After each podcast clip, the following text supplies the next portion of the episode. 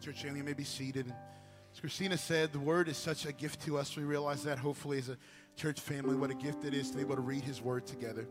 Uh, and just want to make you aware this is a little bit longer of a passage, so we're reading all of chapter 20, a little bit of 21. But let's just take in what God is telling us this morning, uh, what Pastor Paul is getting ready to teach us, and just realize what a gift it is to be able to read uh, God's word together uh, in this body of believers. Pastor Dean's going to lead us. Please follow along with me, beginning chapter 20, verse 1. For the kingdom of heaven is like a master of a house who went out early in the morning to hire laborers for his vineyard. After agreeing with the laborers for a denarius a day, he sent them into the vineyard.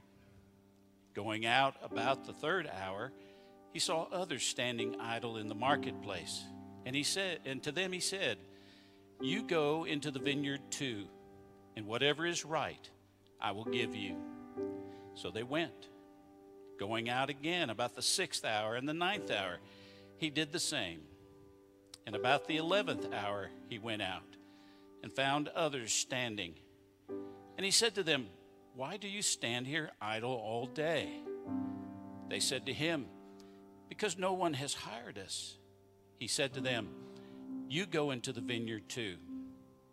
And when evening came, the owner of the vineyard said to his foreman, Call the laborers and pay them their wages, beginning with the last up to the first. And when those hired about the eleventh hour came, each of them received a denarius. Now, when those hired first came, they thought they would receive more. But each of them also received a denarius. And on receiving it, they grumbled at the master of the house, saying, These last worked only one hour, and you have made them equal to us, who have borne the burden of the day and the scorching heat. But he replied to one of them, Friend, I am doing you no wrong. Did you not agree with me for a denarius? Take what belongs to you and go. I choose to give to this last worker as I give to you. Am I not allowed to do what I choose with what belongs to me? Or do you begrudge my generosity? So the last will be first, and the first last. And as Jesus was going up to Jerusalem, he took the twelve disciples aside on the way. He said to them, See, we are going up to Jerusalem and the Son of Man will be delivered over to the chief priests and scribes, and they will condemn him to death and deliver him over to the Gentiles to be mocked and flogged and crucified. And he will be raised on the third day. Then the mother of the sons of Zebedee came up to him with her sons, and kneeling before him, she asked him for something. And he said to her, What do you want? She said to him, Say that these two sons of mine are to sit, one at your right hand and one at your left in your kingdom. Jesus answered, You do not know what you are asking. Are you able to drink the cup that I am to drink? They said to him, We are able. He said to them, You will drink my cup, but to sit at my right hand and at my left is not mine to grant, but it is for those for whom it has been prepared by my Father. And when the ten heard it, they were indignant at the two brothers. But Jesus called them to him and said, You know that the rulers of the Gentiles lord it over them, and their great ones exercise authority over them. It shall not be so among you. But whoever would be great among you must be your servant, and whoever would be first among you must be your slave. Even as the Son of Man came not to be served, but to serve, and to give his life a ransom for many. And as they went out of Jericho, a great crowd followed him, and behold, there were two blind men sitting by the roadside. And when they heard that Jesus was passing by, they cried out, Lord, have mercy on us, son of David. The crowd rebuked them, telling them to be silent, but they cried out all the more, Lord, have mercy on us, son of David. And stopping, Jesus called them and said, What do you want me to do for you? They said to him, Lord, let our eyes be opened.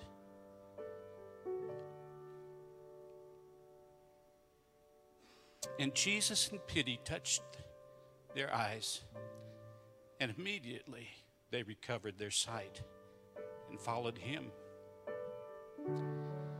Now, when they drew near to Jerusalem and came to Bethphage, to the Mount of Olives, then Jesus sent two disciples, saying to them, Go into the village in front of you, and immediately you will find a donkey tied and a coat, colt with her. Untie them and bring them to me. If anyone says anything to you, you shall say, The Lord needs them, and he will send them at once. This took place to fulfill what, the, what was spoken by the prophet, saying, Say to the daughter of Zion, Behold, your king is coming to you, humble and mounted on a donkey, on a colt, the foal of a beast of burden. The disciples went and did as Jesus had directed them. They brought the donkey and the colt and put on them their cloaks, and he sat on them. Most of the crowd spread their cloaks on the road, and others cut branches from the trees and spread them on the road. And the crowds that went before him and that followed him were shouting, Hosanna! to the, to the Son of David, Blessed is he who comes in the name of the Lord. Hosanna in the highest. And when he entered Jerusalem, the whole city was stirred up, saying, Who is this? And the crowd said, This is the prophet Jesus from Nazareth of Galilee. And Jesus entered the temple and drove out all who sold and bought in the temple and he overturned the tables of the money changers and the seats of those who sold pigeons. He said to them, It is written, My house shall be called a house of prayer, but you have made it a den of robbers. And the blind and the lame came to him in the temple, and he healed them. But when the chief priests and scribes saw the wonderful things that he did, and the children crying out in the temple, Hosanna to the Son of David, they were indignant. And they said to him, Do you hear what these are saying? And Jesus said to them, Yes. Have you never read, Out of the mouth of infants and nursing babes, you have prepared praise? And leaving them, he went out of the city to Bethany and lodged there.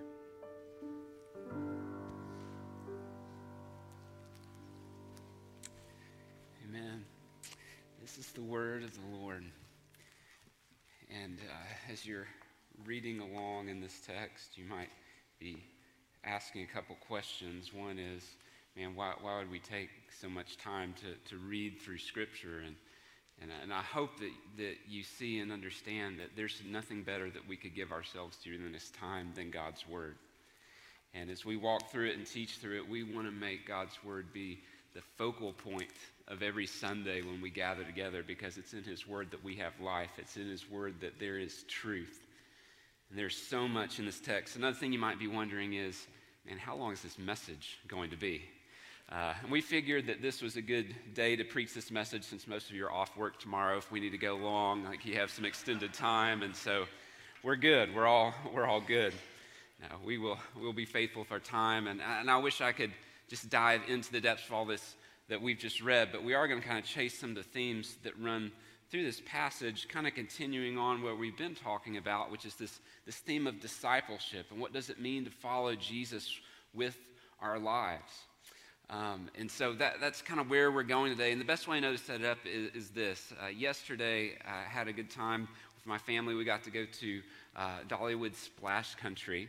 Uh, and this summer's been fun because it's the first time that we've ever taken our kids to a water park. So for those of you who have younger kids or, or did at one time, trying to describe to your children what a water park is when you've never been to one before is a fun experience. So, like, there, there's this river that you sit in, and you don't have to paddle at all, but you just sit through, and it moves you along, and you can just be there. It's like, that's amazing. Or, hey, there's this pool, and there are waves in it like the ocean, but no jellyfish, and, you know, no seaweed, no sand. It's like mind blown. Like, what is this place?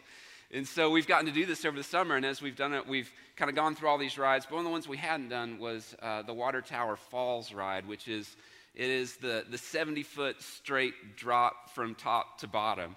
And so yesterday being the last kind of day the summer we get to do this, I asked Jack, like, are you ready?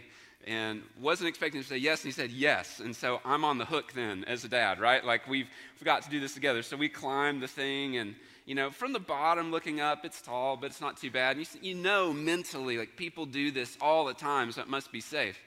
But then you get to the top of that 70 feet and you're looking straight down, and I can see some panic in his eyes, and I'm doing the best to hide whatever panic is in my eyes. It's like, Are you sure? Are you ready to do this? Like, yeah, Dad, we will do it. And so you're sitting there on the ledge looking down, and you've got your hands, and you're supposed to pull yourself off this cliff down into the water. Uh, but he goes, and so we both go and we do it, and I'm so proud of him for doing that.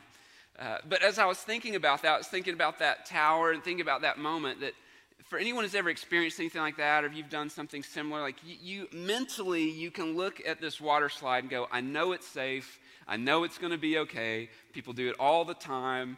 It, it's, it's good. But there's something different between knowing that it's safe and actually pushing yourself off the ledge and, and hoping you're going to survive the drop to the bottom. And as we've been going through the book of Matthew, especially over the last few weeks, Jesus has been talking about faith. And that there's a difference between believing that Jesus is God, there's a difference between believing that He can save you, there's a difference between believing that He's worth your life and choosing to trust Him with your all, to walk by faith and not by sight. Even last week, as we were walking through chapter 19, and, and Jesus makes this comparison between the rich young ruler and the little children. This is the difference. Like the rich young ruler, he knows the law, he knows what it takes to follow God, he knows all about him. But choosing to humble himself and to give his heart and his life to Jesus, to surrender, to walk by faith, to sell all his possessions is too much for him. Jesus isn't worth the cost. He's not willing to trust Jesus with his possessions, to sell all he has and follow him. And Jesus says,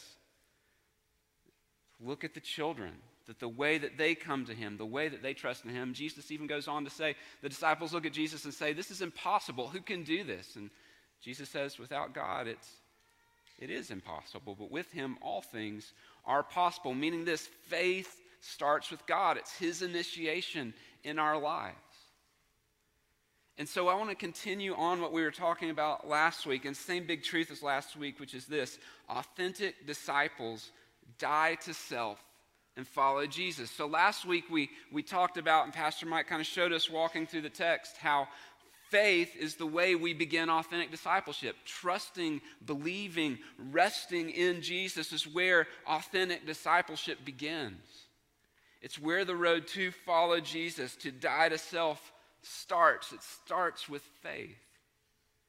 But that raises a question for us, and it's okay, if we do trust Jesus, if we do place our faith on Him, put our trust in Him, lay our lives down before Him, say, I will abandon it all and follow you, have my life, take control. I live for your glory and not my own. What does it look like practically for us to follow Jesus? To die to self, to follow Him. What does that look like? How does that work? And so in Matthew 20 and then beginning in 21, we see kind of a context. Jesus is moving toward Jerusalem, he's moving toward the cross.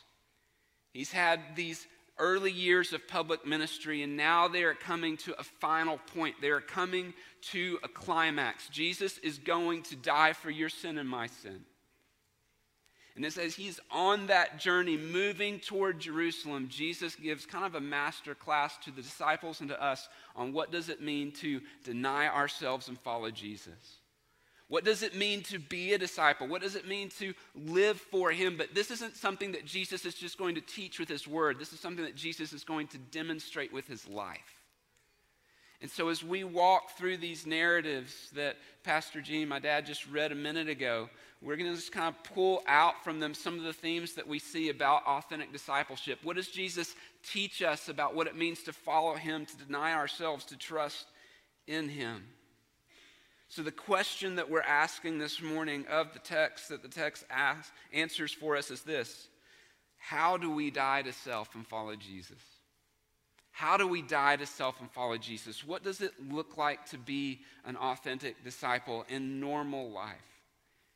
And so I'm just going to walk back through these, these narratives, these stories that we see here, and just kind of pull out some big ideas. And with each one, I'm going to give you a truth, just a simple truth from this idea and a warning that this text gives to you and gives to me as we look at following Jesus. So let's just dive right in. First story that we see here is the story of the laborers in the vineyard. And the big idea that we see that I want us to pull out this morning is this dying to self and following Jesus demands we reject earning and embrace grace.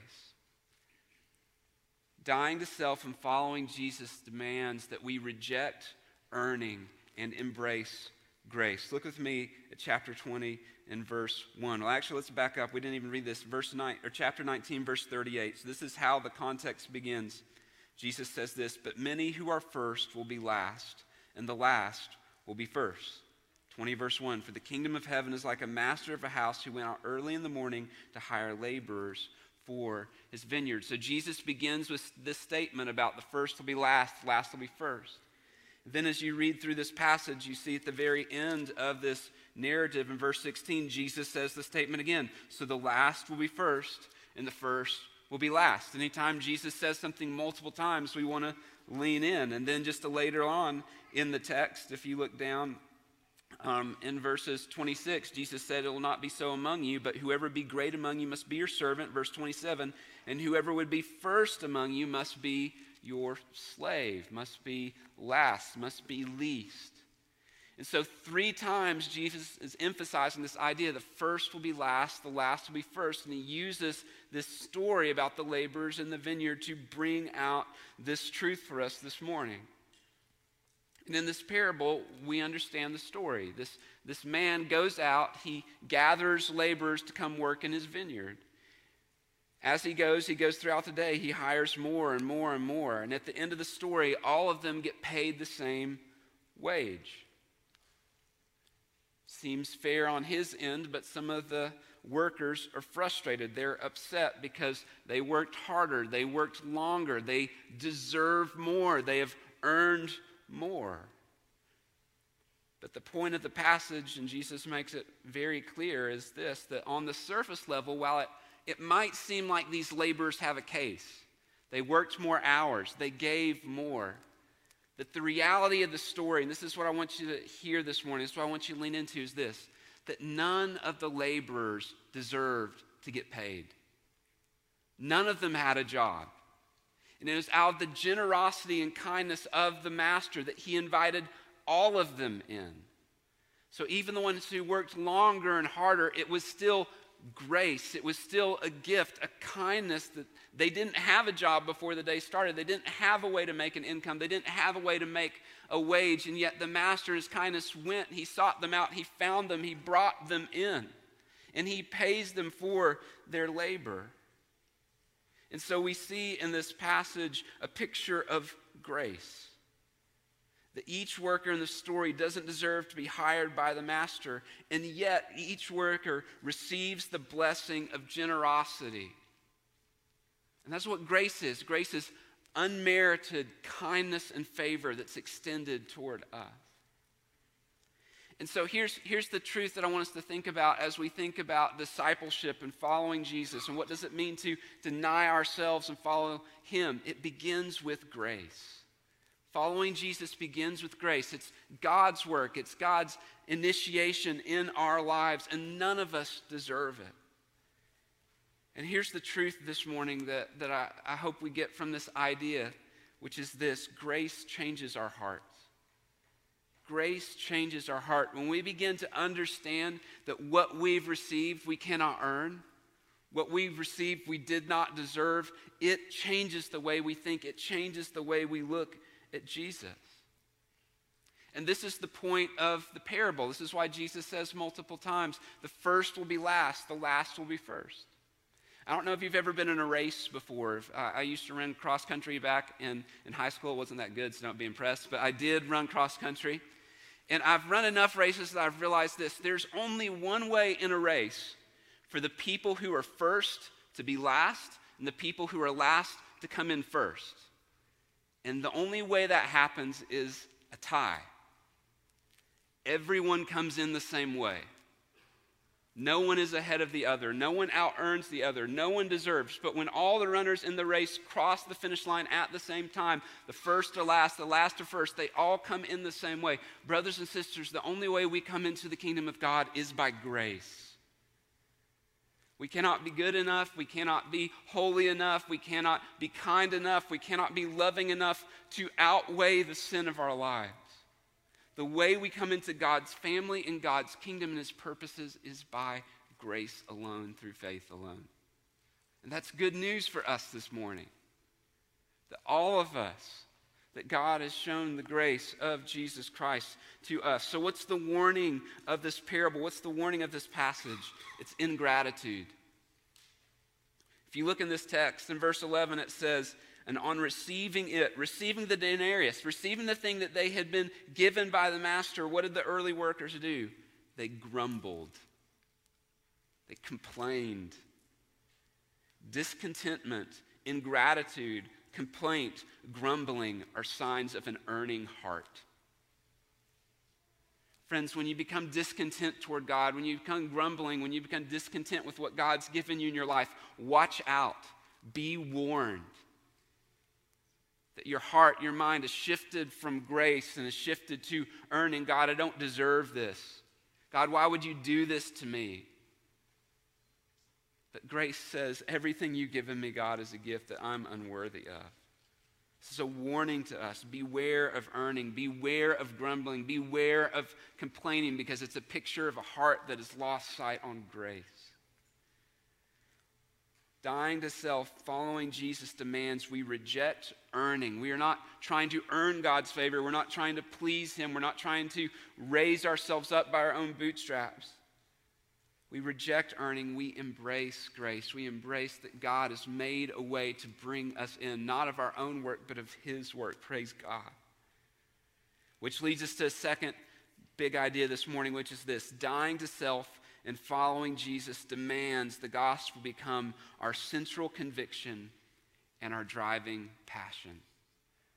Denying ourselves, following Jesus, demands that the gospel, the good news that Jesus died and rose again, becomes our central conviction and it becomes our driving passion.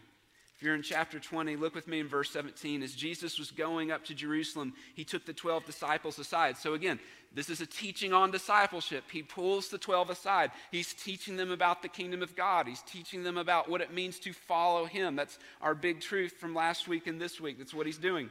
And he says, See, we are going to Jerusalem, and the Son of Man will be delivered over to the chief priests, the scribes. They will condemn him to death, deliver him over to Gentiles, be mocked and flogged and crucified, and he will be raised on the third day. What's Jesus doing? He's clearly telling them and telling us why he came. Did Jesus come to perform miracles? Yes. Did Jesus come and heal the sick? Yes. Did Jesus come feed the hungry? Yes. Did he care for those who are in distress? Yes, he did all those things. But why did Jesus come to earth? He came to die for your sin and my sin, to be buried and to rise again. That was his purpose. That was his aim. That is why he was on this planet. And if we are going to be his followers, his disciples who live for him, brothers and sisters, listen to me this morning. Your life exists to make the gospel known. And my life exists to make the gospel known. The gospel is meant to be our central message. It's meant to be the passion that drives our lives. We don't parent our kids just to raise good kids, we parent them toward the gospel. We don't go to work just to earn an income or to grow up the corporate ladder. We, we go to proclaim the gospel. We don't play sports or make neighbors and friends just to be able to have friends. We go to proclaim the gospel. That's why we exist. That's why we're here. That's why grace has come to us. That's what a disciple does. Is the gospel your central conviction? Is it your driving passion this morning? And if not, ask that God would make that your driving passion, your central conviction. One of the beautiful things about walking through the Gospels is we get to see the other passages that go along. I would encourage you to go back and read from Luke 9. Luke 9:51 says this, kind of the same idea. When the days drew near for him to be taken up, he set his face to go to Jerusalem. Same, same pace, same spot in the scriptures we're reading from Matthew. He set his face. What does that mean? Jesus' face was set like flint. One objective, one course, one direction. He wasn't wavering to the right, he wasn't wavering to the left. There was one central purpose to go, to die, to rise again. That was his passion, it is ours. Mark 10:32 also talks about this account. It says as they were going on the road to Jerusalem, Jesus was walking ahead of them. And listen to this. And yet sorry, and they were amazed, and those who followed him were afraid. And taking the 12 again, he began to tell them what would happen to him. Listen to this the crowd around Jesus, they were amazed and afraid. Why were they amazed and afraid? Because when they saw Jesus set his face toward Jerusalem, it was overwhelming to them. This isn't a passive walk. This is a conviction movement toward the cross. There was a weight and a gravity toward Jesus walking toward Jerusalem because his primary purpose was coming to a fulfillment. And friends, this is what we have been called to do. And this is the truth that I want us to think about from this idea. The gospel is our message.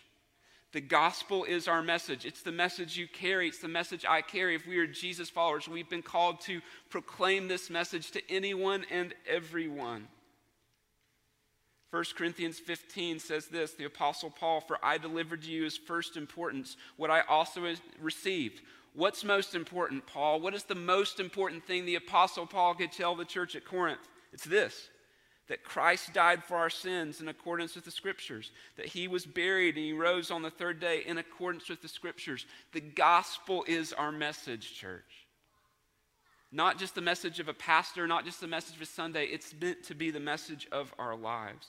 So here's the warning for us this morning distraction. Distraction we're going to see, and we've already read it in the next few verses, that Jesus tells them he's going to go and die, go be beaten, go be rejected, go be mocked. He's going to die and rise again. What's the very next thing the disciples do? Argue about who's the greatest.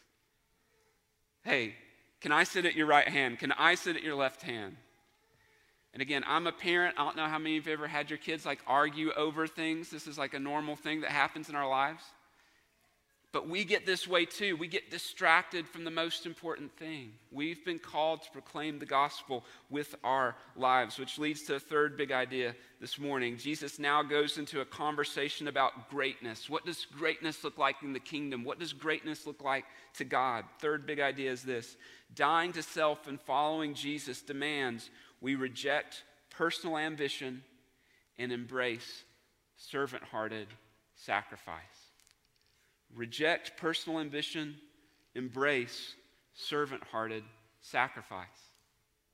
So he's just pulled them aside. He's just told them about what's about to happen to him. And James and John's mother comes up to Jesus and asks Jesus this question Can my son sit at your right and left hand in the kingdom? Can they have first place and second place in your kingdom? So he's just talked about what his kingdom purpose is about. It's coming to die, not coming to lift himself up, but to die and to rise again from the dead. And now they are arguing, the disciples begin to argue about who's the greatest, and they're frustrated with James and John. And, I like to think that they're not necessarily frustrated because they're so holy, and, wanna, and they're upset that they asked, but they're frustrated because they didn't ask Jesus first if they could sit at his right and left hand, and they're frustrated that James and John beat them to it. And there's this argument going on about who's the greatest. And so Jesus pulls them aside again, and he turns greatness on its head. Look at what he says to them. Verse 25 But Jesus called and said to them, You know the rulers of the Gentiles lord it over them their great ones exercise authority. So those who have power, they exercise it. Verse 26 It shall not be so among you, but whoever would be great among you must be your servant. And whoever would be first, we've talked about first and last, among you must be your slave, bondservant. Even as the Son of Man came not to be served, but to serve and to give his life as a ransom for many. Brothers and sisters, if we're going to follow Jesus, if we're going to deny ourselves, lay down our lives, follow him, our personal ambitions must die. My dream about my success in my job, your dream about your success for your kids, for your education, for your marriage, whatever those things are, all those things come second. All those things come behind living for Jesus Christ. And to follow him, it's to embrace the path of servanthood, it's to embrace the path of sacrifice, it's to lay down our lives for the good of others, for the glory of God. Greatness in God's eyes is servanthood and sacrifice. It doesn't look like the way the powerful view greatness in this world. It looks like servanthood. And, and the literal word here to serve is deacon.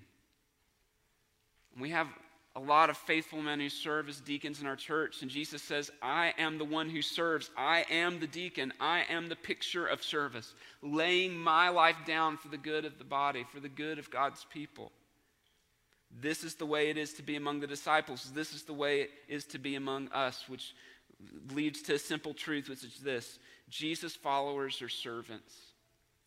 Jesus' followers are servants. We are called to lay our lives down for the good of others, for the glory of God. The Christian life is not about putting ourselves at the center and every now and again helping someone else out. No, it's laying our lives down for other people, for the sake of the gospel. I love the parable in Luke 17. You can go back and read it later, but it's about unworthy servants. And in this passage, Jesus talks about this servant and he works all day and then he comes in and prepares the master's meal and then he cleans up after the master and he says, What should the master say to the servant?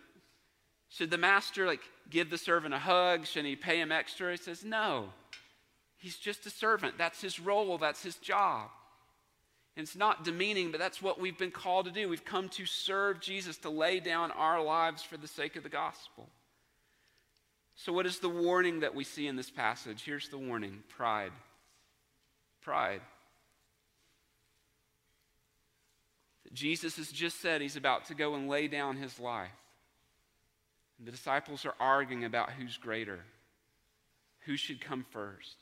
Jesus says, No, it's not about that. It's about laying your life down. It's about becoming a servant. But not just you guys do this. This is what he's going to do. Verse 28 For even the Son of Man, that quote from Ezekiel, came not to be served, but to serve and to give his life as a ransom for many. Jesus is the true and better sacrifice. He is the true and better servant. He is the one who will lay his life down for you and for me, friends. If we are going to follow Jesus, if we're going to be true disciples, we're going to have to lay our lives down for the good of others, for the glory of God. Let's just keep moving through this passage. Next big idea is this dying to self and following Jesus requires knowing our need for mercy. Dying to self and following Jesus requires knowing our need for mercy. We read this earlier, verse 29, talking about the blind men. And as Jesus is on the way to Jericho, there's a great crowd. Behold, there were two blind men sitting on the roadside. And when they heard Jesus was passing by, they cried aloud, Lord, have mercy on us. Son of David, have mercy. The crowd rebuked them, telling them to be silent, but they cried out all the more, Lord, have mercy on us, Son of David. And Jesus stopping called to them and said, What do you want me to do for you? And they said to him, Lord, let our eyes be open. Jesus, in pity, touched their eyes, and immediately they covered their sight and followed him. Now, I don't want you to miss what it says there. Immediately they recovered their sight, but what did they do next? Follow him.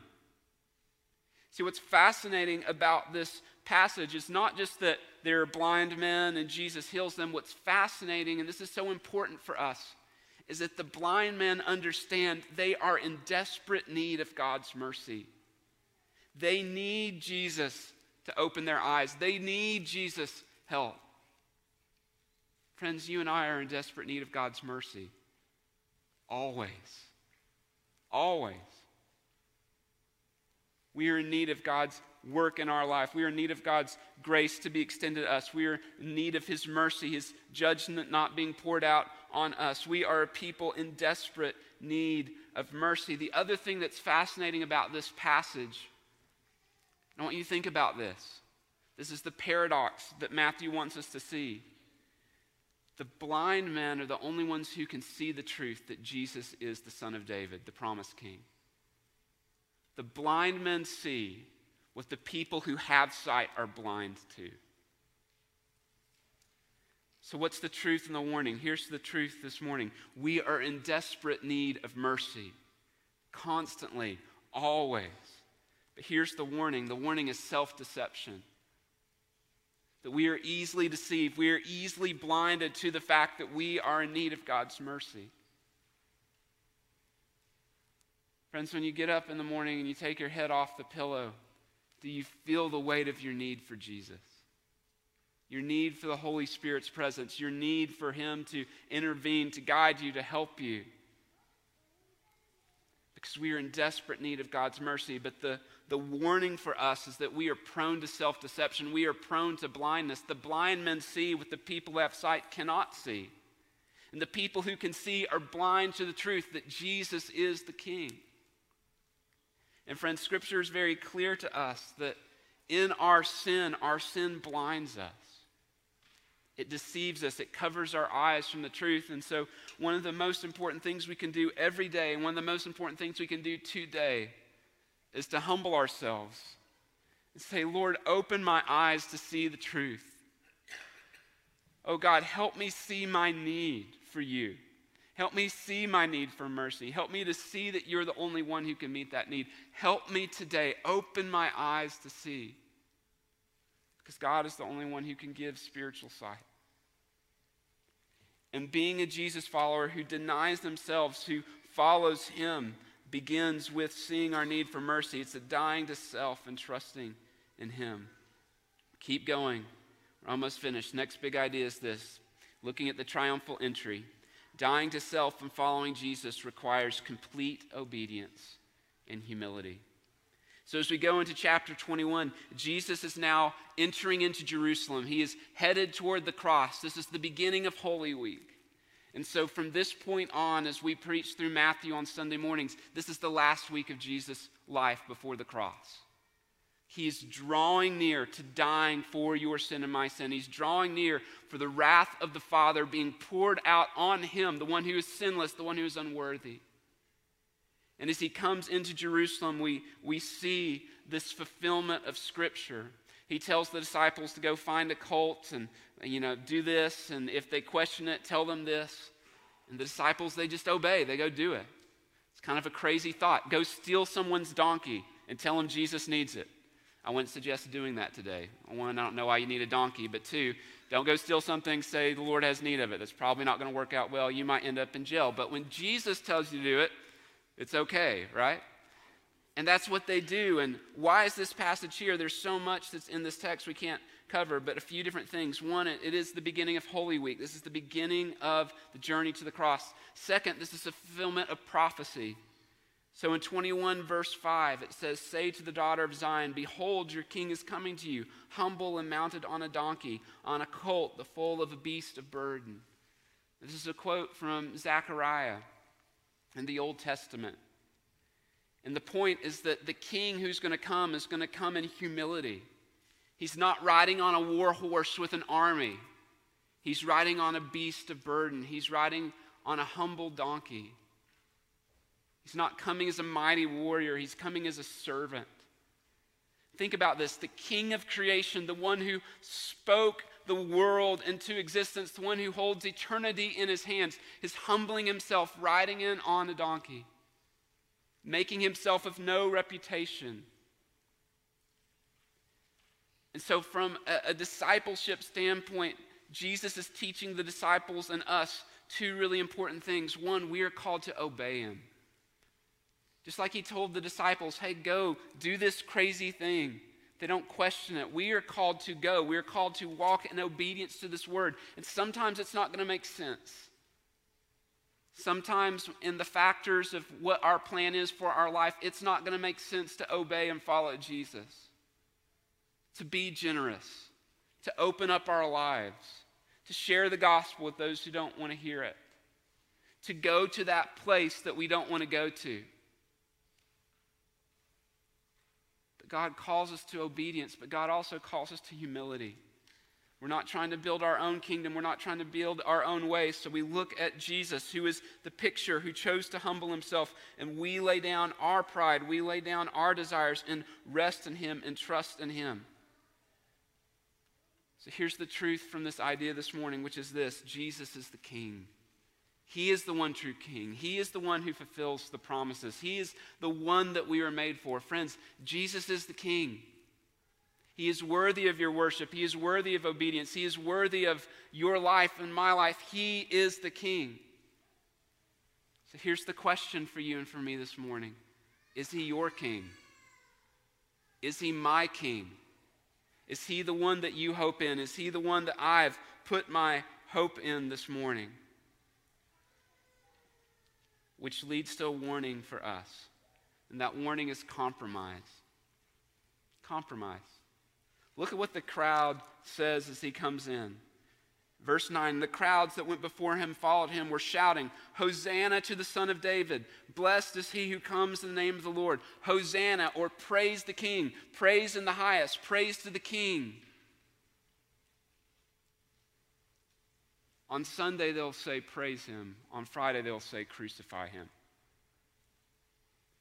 And the crowd who in this moment sees Jesus as a king, Jesus as a savior, Jesus who's worthy, Jesus is the one who can feed us, Jesus the one who can heal us, on Friday, they'll want him dead. Friends, don't let that tension slip by you. Because it's an easy thing for your heart and my heart on one day to say, Jesus is better on Sunday, and then on Monday say, Jesus, I'm not going to do that. My job is better. My career is better. My plan for my kids is better. And in this passage, we see a warning of compromise that when our devotion is put to the test, when we are asked to sacrifice what means most to us, is Jesus our King? Is he the one that we follow? Is he the one that we lay our lives down for? Or will we be like the crowd who's quick to compromise? Which leads to a final big idea this morning as we've been chasing this master class, this theme of what does it look like to deny ourselves and follow Jesus.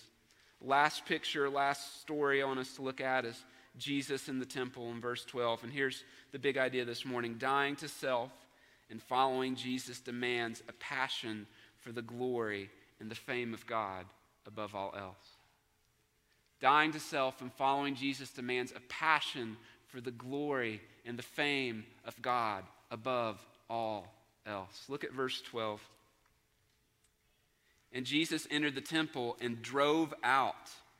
Now, I don't know what your pictures of Jesus are. A lot of our pictures are kind of meek, mild Jesus with blue eyes and white skin and, and glimmering hair, like he just, you know, had a nice shower and condition. But this picture of Jesus is throwing people out of the temple, casting them out, overturning tables. Why? Why is Jesus doing this? He's kind hearted, he's loving, he's gentle, he, he cares, he's compassionate. We just saw that. He has pity on the blind man. He drove out all who sold and bought in the temple. He overturned the tables of the money changers and the seats of those who sold pigeons. Why? Verse 13, he said to them, It is written, My house shall be called a house of prayer, but you have made it a den of robbers. What's that mean? Translation You've taken the temple, the place that was meant for the worship of holy God, and you've made it about yourself that the temple exists to point the people to see God's holiness, to sacrifice, to love, to serve Him. And they had turned it into a way of gain, making money, profit. And Jesus is irate over it. Which leads this idea for us this morning. Following Jesus, denying ourselves, demands a passion for the glory and fame of God above all else. Here's the question for you and for me this morning what makes you frustrated and upset? When the name of Christ is defamed, does it bother you? Do you have a jealousy in your heart for the glory of God? See, here's one of the things that I'm really convicted about that I'm in my life and I'm praying for our church family is that we would care more about the glory of God and the name of God than our personal comforts. I think often we, we think more about what will be best for us, what would feel most comfortable to us, what would be best for our kids, what would be best for our life group, what would be best for you name whatever the category is.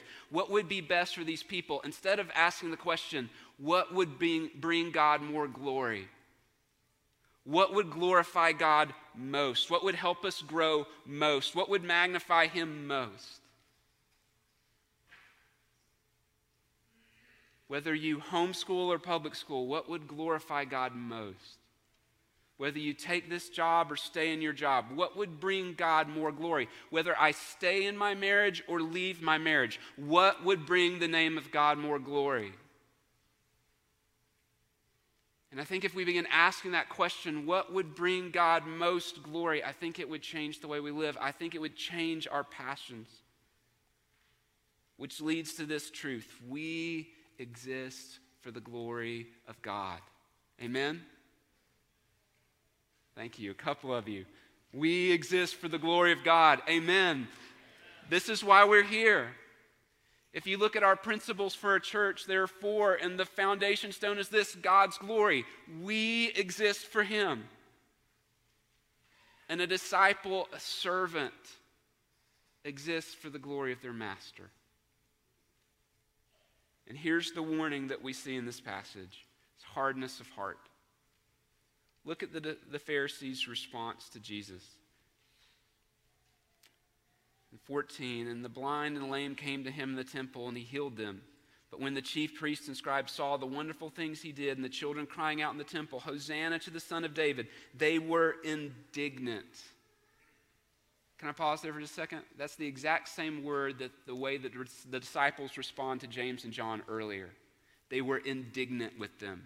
They were angry at them. Their hearts had grown hard toward them. And they said to Jesus, Do you hear what they are saying? And Jesus said to them, Yes. Have you never read, Out of the mouth of infants and nursing babes, you have prepared praise? He quotes from Psalm 8. Here's what Jesus is saying to the Pharisees and the scribes the ones who knew the law were ignorant of the law. That the babes, the people, will pour out praise to the one true God. And the hardness of the religious leaders' hearts have blinded them to the truth. The ones who know the law have forgotten the law. Friends, when our hearts grow hard, we, our hearts will grow hard toward Jesus and toward His Word. So I know that's a lot to chase. I know that's a lot to cover, but we want to be a people. We want to be a church who lives for Jesus. We want to be a church of disciples who are laying down our lives, who are denying ourselves, following Jesus. And Jesus makes it very clear what it looks like to lay down our lives, to deny ourselves, to follow Him. So here's the question for you and for me this morning Are you following Jesus? Are you an, an authentic disciple? Are you running away and pushing away from earning and leaning into grace? Is the gospel the conviction that drives your life? Are you taking the posture of a servant and sacrificing and living for God's kingdom instead of trying to build your kingdom? Do you understand your need for mercy? Is it gripped your heart and your mind? Are you walking in obedience and humility to Jesus? Are you living for the glory of God? Are you living for the glory of yourself? And so, as we come to a time of response this morning, these are the questions that we want to wrestle with. And all of this, circling back to the beginning, begins with faith. Now, I was talking about the water slide at the beginning and like pushing off and, and going down the water slide. The, the reality is, like, going down that water slide, once you let go, you have no control over what happens next. Gravity takes over in that moment. And all you can do is trust that the people who built this thing did a good job and that you're going to make it safely to the bottom. Following Jesus is I am letting go of my control, my rights, my pursuits, my hopes, my dreams, and I'm stepping out in obedience, trusting you with everything. Have it all. Have my kids, have my life group, have my career, have my job, have my life. Let me live long. Let me die tomorrow. It doesn't matter. I am yours and I give myself to you. Friends, has that ever happened to you? Have you ever left it all and said, Jesus, you are better, you are enough, I'm yours? Open hands, open life. If you haven't, today is the day of salvation. Today is the day to say, I want to turn from living for myself and I want to live for you. And you can do that this morning. For some of you, you are Jesus followers, but you've been grabbing a hold the side. You're trying to get control. You're trying to build your life. You've given in to some of these temptations. You've compromised. You've been distracted. You're hard hearted. You're blind to the truth.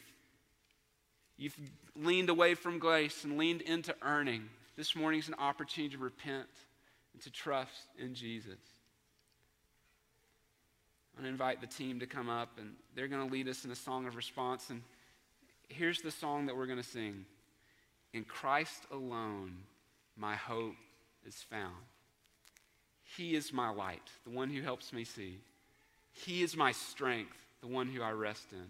He is my song, He's the one I proclaim. I pray that these things would be true of you. Would you pray with me?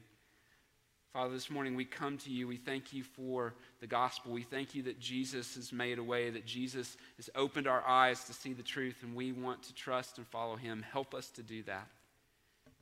We thank you that you are the example, that you are the one who works and serves for us, even though you didn't have to. You are the good and better servant who lays down your life for us. You are the sacrifice who made a way for us. We trust you and follow you. Help us to do that. It's in Jesus' name we pray. Amen.